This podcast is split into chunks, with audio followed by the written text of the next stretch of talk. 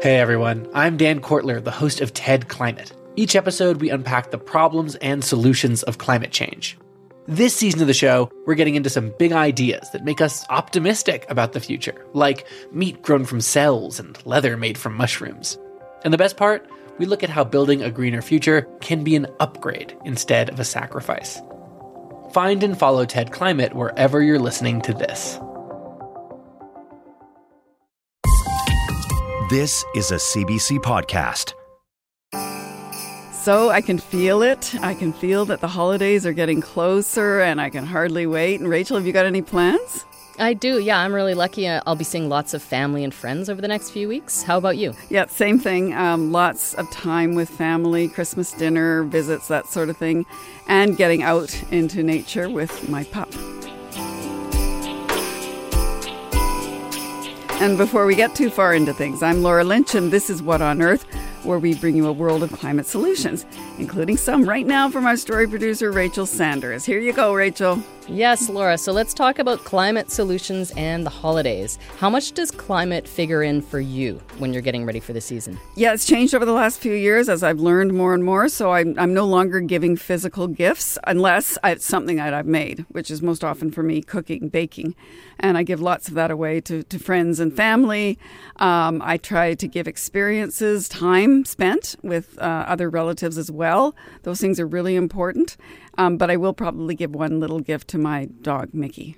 Ah, he deserves it. Yeah, I like to buy edible gifts as well, or useful things like locally made soap. And uh, my family wraps presents in reusable bags made of Christmas themed fabric, so no wrapping paper. That is a great idea. I'd never heard of that before. I'm going to look into that too. Yeah, it's great. But there is one other important kind of climate action I would like to get better at over the holidays this year. And what's that? That is talking about climate change. But you talk about it all the time. At work, I do. At work, yes. Well, it is one thing that we've heard from guests on our show that talking about climate change is one of the most important actions you can take. Exactly, yeah. But conversations about climate change can sometimes be a real party killer. I don't know about you, but in social situations, talking about my job, people are often like, oh, you work on a show about climate change? Bummer. But we're all about solutions. I know, that's what I always say. But I do think that I could get better at talking to people about the progress that's happening and what they can do in their own lives to help. So I wanted to get some advice on communication. And we're going to start by hearing from someone who doesn't just talk to people who think climate change is a bummer. Some of them think climate change isn't real. Oh boy, this sounds interesting. Let's hear what you found out. Okay, here we go. If you're concerned about climate change, why not talk about it? Research has shown that talking about climate can increase support for climate action. But finding the right words isn't always easy. Tegan Walsh knows all about that. She's 16 years old and lives in the small town of Qualicum Beach on Vancouver Island, BC. Two years ago, she and a friend joined the School Strike for Climate movement. They spent Fridays protesting outside their town hall. Tegan soon found that school climate strikes meant a lot of talking. Originally, we started because we wanted to create a sense of pressure for our governments to take action, but it ended up shifting a lot to having conversations because we were sitting there for six and a half hours every Friday. So a lot of people would come talk to us. And those conversations were not always friendly. There were a lot of people who were angry with the prospect of taking climate action. Sometimes people were afraid that they wouldn't be able to afford the carbon tax or afraid that renewable energy was unreliable that the science of climate change is unreliable. But then there were more extreme examples, like people would tell us we have been brainwashed, it's a scam, we're wrong, we should get a job, that we've been told how to think, that we should go back to school. It takes courage to keep talking to someone who's saying things like that. But Tegan felt it was important to keep trying.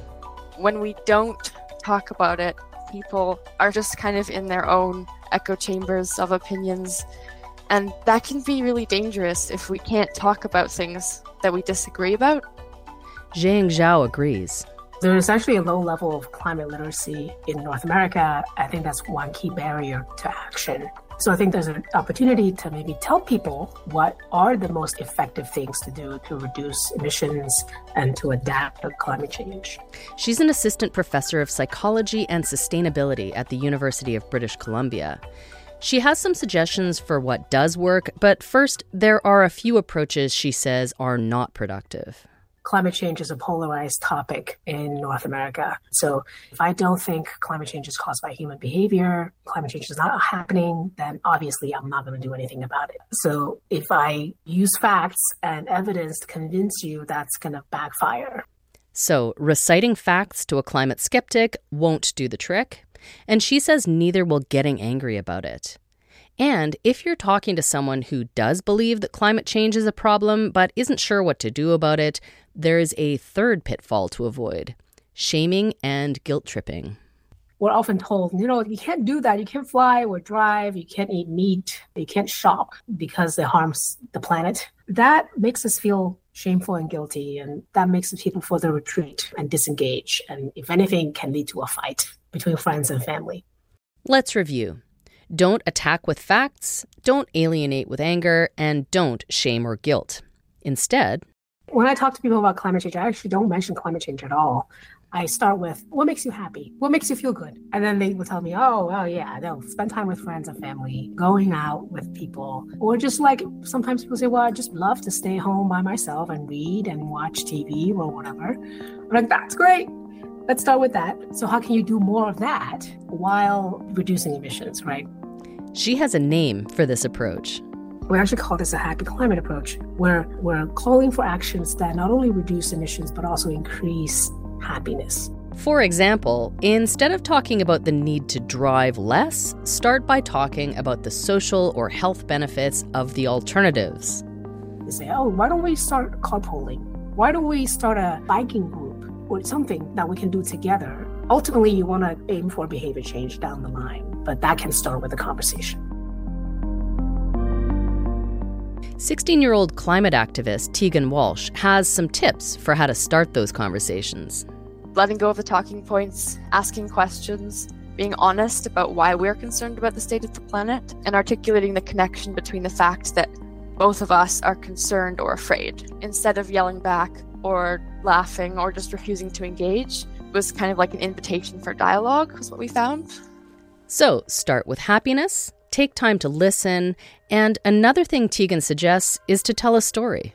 It's best if it's something about you or someone close to you and some way that you're affected by the issue in your own life. For example, I biked to school with one of my really good friends, and at the end of last year, it was so smoky out that she couldn't bike with me because she has really bad asthma. It was scary because she couldn't go outside and bike to school, and it disrupted her everyday life. Using these techniques, Tegan not only has those sometimes difficult talks, she actually enjoys them. I felt really lucky to be able to have those conversations because they're strangers and I have an opportunity to talk to them about something and maybe plant a seed and not necessarily change their mind, but still have a good conversation. She likes it so much, she's actually taking a course on how to talk about polarizing issues so she can take those conversations door to door, canvassing with her fellow climate activists. For What on Earth, I'm Rachel Sanders.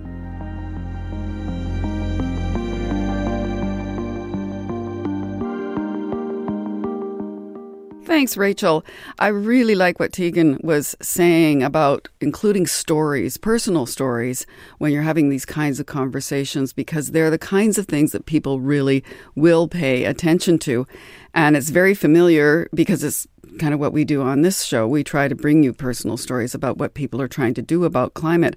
And in that way, it makes people feel it's resonant for them. It's something that they want to pay attention to. So that is just such a good idea. But the idea of going door to door and talking to strangers, yeah, I would find that a little intimidating. But then again, there are other ways to get the climate conversation going. Um, we, we What on Earth listener Stuart Wells reach out to tell us about two friends who go about that task in their own way. And they are Glenn and Shannon Wright. They have basically dedicated the rest of their lives to trying to make things better climate wise for their kids and grandkids and, and the planet. Shannon Wright is a web designer and climate advocate. Her partner, Glenn Wright, is a farmer, a lawyer, and he works with the National Farmers Union as a vice president of policy. And they join me now from their farm near Vanscoy, west of Saskatoon. So, word on the street is that every year around this time, you guys send out a special letter to friends and family. How long have you been doing that for? Well, I think it started before 2017, but in 2017 was when we made the conscious decision to start talking specifically about climate change and uh, the things that people could do I guess as a conversation starter, but kind of sharing our experiences with what we've done to decarbonize our life. And we put that into our Christmas letter, just sharing our experience with folks. Hey, Shannon, maybe you can give us a couple of examples. What kind of things do you include? Uh, yeah, so I find when we're writing our letter, we kind of uh, look back through our pictures from the previous year, you know, just the year past to see what we've been up to. And um, so in previous letters, we've talked about our um, our house renovations, our insulating our home, um, putting up solar panels, driving EVs. Um, yeah, so maybe some of the trips we've taken in our electric vehicles. So, Shannon, what inspired you to, to, to focus the, the holiday letter on climate every single year? Well, so I don't know that it was that we uh, that that was our goal or our intention. I just think it's that naturally, as we look back, those were the things that we were doing. We were going to climate rallies, or we were, you know, just doing more of these things that that sort of focused on climate change and, and climate action. And um, so that sort of um, naturally became the focus of our letters because that was just what we've been doing. And so it wasn't about trying to get a conversation going with other people about climate, or was that partly sort of in there somewhere? I mean, I think uh, sure that's our intention is to sort of you know have some of these difficult conversations and it just didn't feel right for us to just sort of be you know saying merry christmas and happy new year that it was more about uh, we, this this urgent need to feel like we need to do something and um, make a difference. And so that's where we hope to lead by example. Uh, i'm curious what's the reaction been like since you started this focus on on adding climate into your annual update um, well, I'll say some people have asked to be removed from our list because oh, they don't no. take kindly to some of the, you know, and, and it's okay, fair enough. Um, I, I, guess it's that some people, um, I, I, don't know, I guess maybe they take it offense to or think that, you know, that maybe they're not doing enough, but that's not our intention at all. It's more just to, you know, talk about what we're doing and, and hopefully inspire change. And Glenn, what, what other kind of reaction have you had aside from those who just don't want to hear about it? Well, I mean, we've had some family members um, suggest to us that we're on a pedestal somehow and that, that they could never do what we do. And, and, um, and I guess reflecting back on one of the questions you asked Shannon earlier is for me, I did want to start talking about this in our letters because it was obvious to me that nothing that we could do, even if we became the perfect people, our actions alone aren't going to be enough. And so for me, I wanted to add this into our Christmas letters because we need collective action. And so I thought by reaching out to my friends and family, to share our experience and hopefully they can learn from some of our mistakes, but also to inspire them to do more. So it's it's tough for me to take sometimes when some of my friends and family accuse me of, of being on a pedestal or doing something that they could never do because I think everybody can do something. Um, I, and that's what really we want to try and start these conversations and, and get people to think about. But has your letter inspired any friends and family to, to also take some climate action? Oh, absolutely. I, I, mean, we were just talking, my wife and I, the other day over supper about how many people we think we've helped um, inspire to, to buy an electric vehicle. And we're approaching about 30 people now. And I know that we've um, sort of accelerated some people to put solar on their roofs. Um, the energy retrofit on homes is a much, usually a bigger initiative, but certainly, you know, people have come by and seen what we've done and then thought long and hard about, you know, their windows or their doors or, um, you know, we've been early adopters, and so I would say a lot of the things we've done, we haven't we haven't always had success. So I, I mean, we've been doing this work since 2008 when we first turned off our natural gas to our home, and so we at that time we decided we wanted to decarbonize, and so we installed uh, renewable energy. At that time, it was small scale wind because solar was still very expensive, and and those wind turbines, for example, they were a failure. And so we have tried to be transparent with people about things that haven't been successful um, and I, I, would hope that that then you know makes people think that we're not on a pedestal. We're we're just like every other fallible human, but we are committed to doing everything we can to decarbonize, and and we do everything with the mind that we want to have every action we can take to be part of the net zero transition. So, so Shannon, we're only a few days away from Christmas. Christmas. How's the letter shaping up for this year? well, I will say that uh, your contacting us has inspired us to sort of look at it. Um, we're pretty busy, and so it, it's sort of fallen off, you know, the plate of things to do. But uh, yeah, so it, it, this interview has inspired me to look through our pictures, and so I will say it's in progress, and uh, it'll be out probably in a week or so. Okay, so what, what what's going to be? Give me some idea of what's going to be in it, aside from the fact that you did an interview with with uh, What on Earth. yeah, so I mean, like I was saying before, we typically look through our photos, and so of course we always sort of lead with our kids and what they've been up to, and and some of the other things that we've been up to. So we did make a trip to Ottawa to uh, the National Farmers Convention uh, and, to rally um, there and lobby for change for policy for farmers. Um, yeah, and just sort of growing some of our food and some of our crop things that we're seeing through climate lens. We did go to a lot of different rallies, and we've been engaged in uh, the SaskPower's climate future, thinking about what our energy will look like into the next, you know, 15 years. And, and what what is one thing about climate that you're planning to do in in the new year? Well, I will say for me, it's it's just about having these difficult conversations. It, it takes courage to speak out and, and maybe question people on, on facts and um, where they're getting their information from. And so it, it's just difficult to have some of those conversations. And so by putting that in our letter, um, I do find it brings up some of those conversations around the Christmas table and you know, and next time you see somebody else "Oh yeah, I read your letter and I was inspired by something you said. Can we talk about that more?" So it's just about having these difficult conversations. Okay, well, here's your chance to um, give some inspiration directly through the radio waves here. This is for both of you. What's your best advice for people looking to make one change this holiday towards a more climate friendly future? Glenn, let's start with you.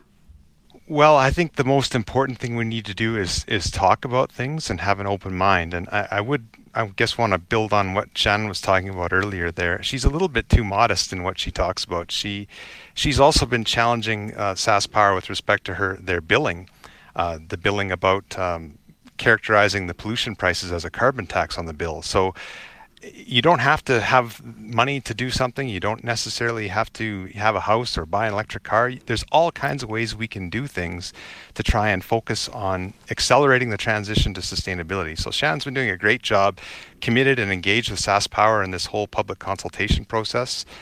And for myself, um, I mean, I went to law school and became a lawyer so that I could pursue strategic climate litigation. So for me, in the coming year, I'm moving ahead. I'm still planning on pursuing in this action against SaskPower and the government of Saskatchewan. We're trying to find out if building natural gas generation, which is going to run for many, many decades, whether that violates our charter rights to life and security of persons. So you don't necessarily have to do something big, but the important thing to realize here is that everybody's got to do something. And I think it starts by talking and then realizing what is within your ability to, to do. So please be inspired to do that. Okay, Shannon, your turn. Wow, that's uh, a lot to follow up on. I would say for me, you know, I'd say ditto to that, but also that uh, there's a lot of expectations and pressure put on people uh, over the holidays and just, yeah. So I would say it's about being true to yourself, being real, and uh, taking the courage to, to maybe be different or to speak up, um, you know, and, and try something new or, you know, follow some inspiration to make a difference and just know that as one person you can make a difference, right? Shannon and Glenn Wright, thank you for speaking with me and happy holidays. To you as yes, well. happy Thanks holidays so to you, Laura. Okay, so we've heard about in person conversations you have with your neighbors. We've heard about climate Christmas letters you send to your friends and your family. But what about climate advice that can fit in your back pocket? What on Earth listener Sally Armour Woden from Toronto recently got in touch with us. She's part of a climate crisis support group and they meet every other week to share ideas about tackling the climate crisis. Last summer, during the wildfires, one of them came up with an idea. It seemed everyone, and she means everyone, was talking about climate, but no one knew what to do. So they set out on a mission to create something anyone could use during times of emergency. The result? An eight page zine, self published, of course.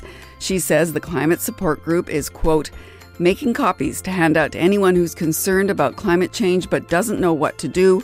I have even included one in my Christmas card mailing, and it folds up and fits in your back pocket. Sally says the zine covers everything from how to pack a go bag to supporting your neighbors during a crisis. And we'll be right back. Paper or plastic? Oh, I forgot my own bags. Um, plastic. No, wait, paper. Hang on, which one's better?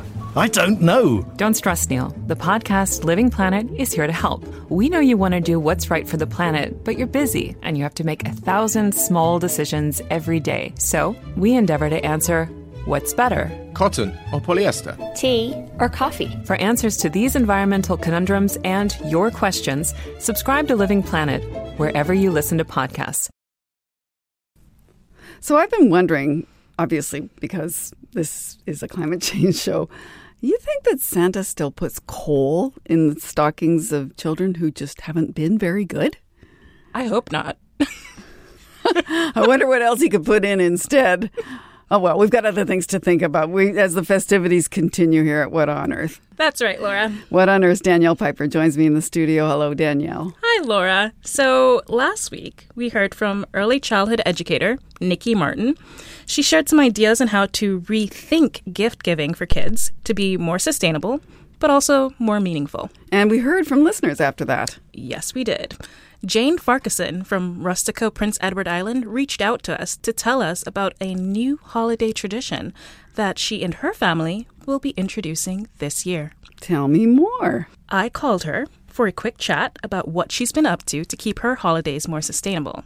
So instead of gifts, we bought some large jars and designed a really funky logo to go on them that says uh, gift giving jar paying it forward. And the concept is that my family members would, over the course of 365 days, throw some change in the jar every day, and that their children and my nieces and nephews, great nieces and nephews, would, would participate. So they put the jars in the in the homes of all the different extended family members, and and they collect the money. What do they do with the money? Good question. So that's really up to the winning family. So here's how it goes there are eight families. Each family gets their name put in a hat. A family is selected, and they will choose that year's charity. The following year, seven names are placed in the hat, and the next name is drawn and so on and so on. And then that charity gets all the money that's been collected by all the families over the course of the year. That's that's kind of an interesting approach. What inspired Jane to think of it? Well, you see, Jane's very passionate about the environment and climate change. She says she's always looking for new things to try, but hasn't always been successful. We've been trying to change up the Christmas giving for probably a decade now. So we've tried a number of other things. And although I think family members appreciated the efforts, it didn't stick. So what we're hoping this year is that family members will see this as a, a kind of an action oriented thing that you do on a daily basis or every second day. So it's it's kind of more kinesthetic learning and that the kids will really get into it and because of that it will have more significance and meaning for each of the eight families so it, it is just change. Is, is there a specific uh, amount of money that they're trying to i guess raise together? Mm, not really. I mean at the end of the day it's not about the amount. Jane's just looking to encourage people to focus less on consumerism. The children would learn about sustainable gift giving and the parents it is possible to teach old dogs new tricks. The parents would also learn that their children don't need um, mega gifts under the tree to really appreciate the the true sentiment of Christmas. That all sounds great. How's how's the family reacting to the to the new tradition? Mm, you want to know a secret? What? She hasn't told them yet. We haven't given them the full scope. I think it's more important to be spontaneous and surprise them with this. And so no one actually knows that we're doing it. so we'll see how it goes. I'll have to report back. Okay, I guess the secret's out now. Good luck to you, Jane. I hope to hear from you next year for an update. Oh, um, Laura, I do have one more thing to share from another listener who reached out by email. Brett Hammerlindel from Edmonton, Alberta wrote, Please give your children unconditional love and the tools to live a sustainable lifestyle when older with respect to gifts, Give an amount to them that reinforces that you value them without ignoring sustainability. Lavish your love on them with other love languages. Things like words of affirmation, one on one time, hugs, and smiles. Also, accept that you will make mistakes. I did, and so did everyone else I know. That is really good advice. Thanks, Brett. And Danielle, thank you for sharing. No problem.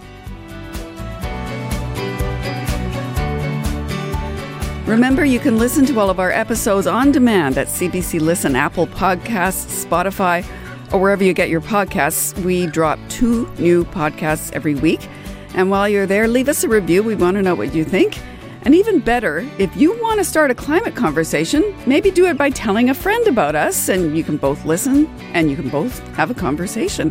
Isn't that perfect? That is all for now. The show was put together by Danielle Piper, Vivian Luck, Rachel Sanders, Matthias Wolfson, and Molly Siegel. I'm Laura Lynch. Thank you for listening.